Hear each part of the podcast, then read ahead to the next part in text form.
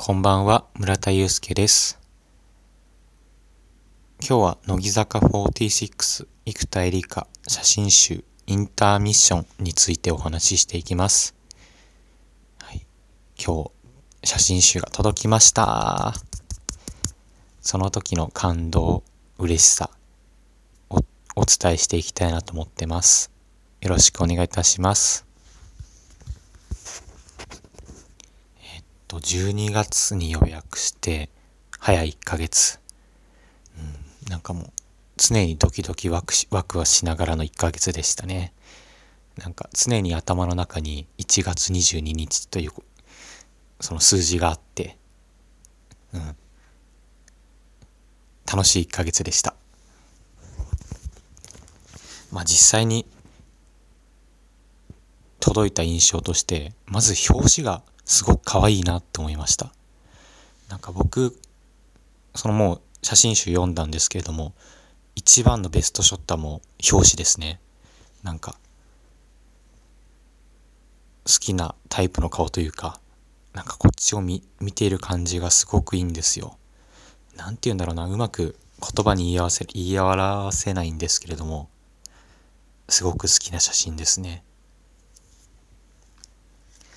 まあ実際に読んでみて本当にもう癒されましたね。届いたのは今日の昼だったんですけれどもま絶対に夜まで開けないって決めてました。なんでかっていうとやっぱりその一日の終わりの疲れた時にこれを読めばなんか明日からまた頑張れ頑張ろうってなるんじゃないかって勝手に想像してたんですよね。はい、その想像の通り、本当にもう活力しかないです。なんかもう元気をもらいましたね、この写真集に。こうやって好きな人、ファンで応援してる人のいろんな表情の写真がこうやって一冊の本にまとめられてるっていうのは素晴らしいですね。まあこれだから写真集買うのとか発売されるのって発売されるんだろうなって実感しました。もし次回作もあったら絶対買おうと思ってます。はい。で、そもそも僕が生田さんを好きになったのは一目惚れですかね。いつかできるなら今日できるって曲をを聞いてて、その時に自然と目で追って目自然と目で追っていました。なんか可愛い子がいるなーって思って、で、気になったんで検索してみたんですよ。そしたら、まあ、名前が出てきて、20、まあ、当時は21歳か。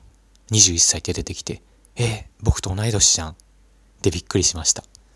まあ、こんなにも立派で大人、大人っぽくて、歌も上手くて、頑張ってる人が同年代にいるんだって思ったら元気をもらえたんですよね。当時は僕も就活をしていて、まあ、少なからずなんかそういう社会に出ていこうみたいな気持ちを持っていたからこそそんな気持ちが湧いてきたんじゃないかなと思ってます。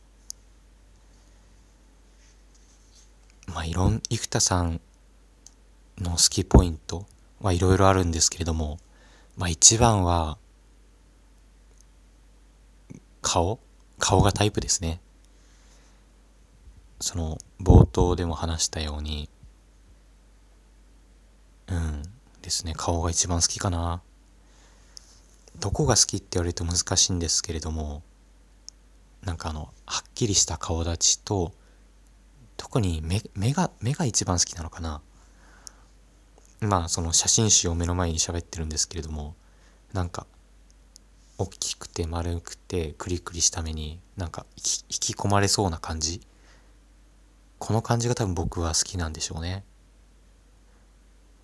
あとは髪型も結構好きです。なんか結構僕前髪はパッツン目というかちょっと揃ってる感じが好きで。でなんだろうショートカットのようなロングではないけどちょっと肩につくような長さの髪型をしてる人が好きなんですよね。もうまさしく生田さん。うん。はそんな感じです。あとは、その動画を見ていて気づいたんですけれども、なんかいろんなことにチャレンジされてる姿とか、徹底的に突き詰めていく姿勢とか、うん、いろいろありますね。そういった点はすごく尊敬できるなって思ってます。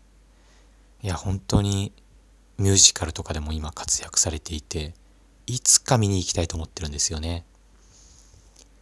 ロミオとジュリエットだったかな？レミで、レミゼラブルかな、どっちかすいません。うろ覚えなんですけれども、チケットを予約しようと思ったらもう満席でしたね。今年の9月とか10月かな絶対見に行こうと思った思ってたら、うん、やっぱり人気があるんでしょうね。ぜひ今年の目標として生田さん生田さんがそのなんだ出出演される舞台にはぜひ足を運ぼうと決めてます。まあ、あとは一回ぐらい乃木坂46のライブとか行ってみたいですよね。やっぱり生、生で見るというか、直接、その遠目からでもいいんで見るってすごく感動が大きいじゃないですか。今年2回ほど Perfume さんとモーニング娘。のライブを見に行って、まあ実際その動画で見ているとか写真で見ている姿と直接会う姿って本当に違うなって思ってて、いや本当に1回でいいからライブに行こうって決めてます。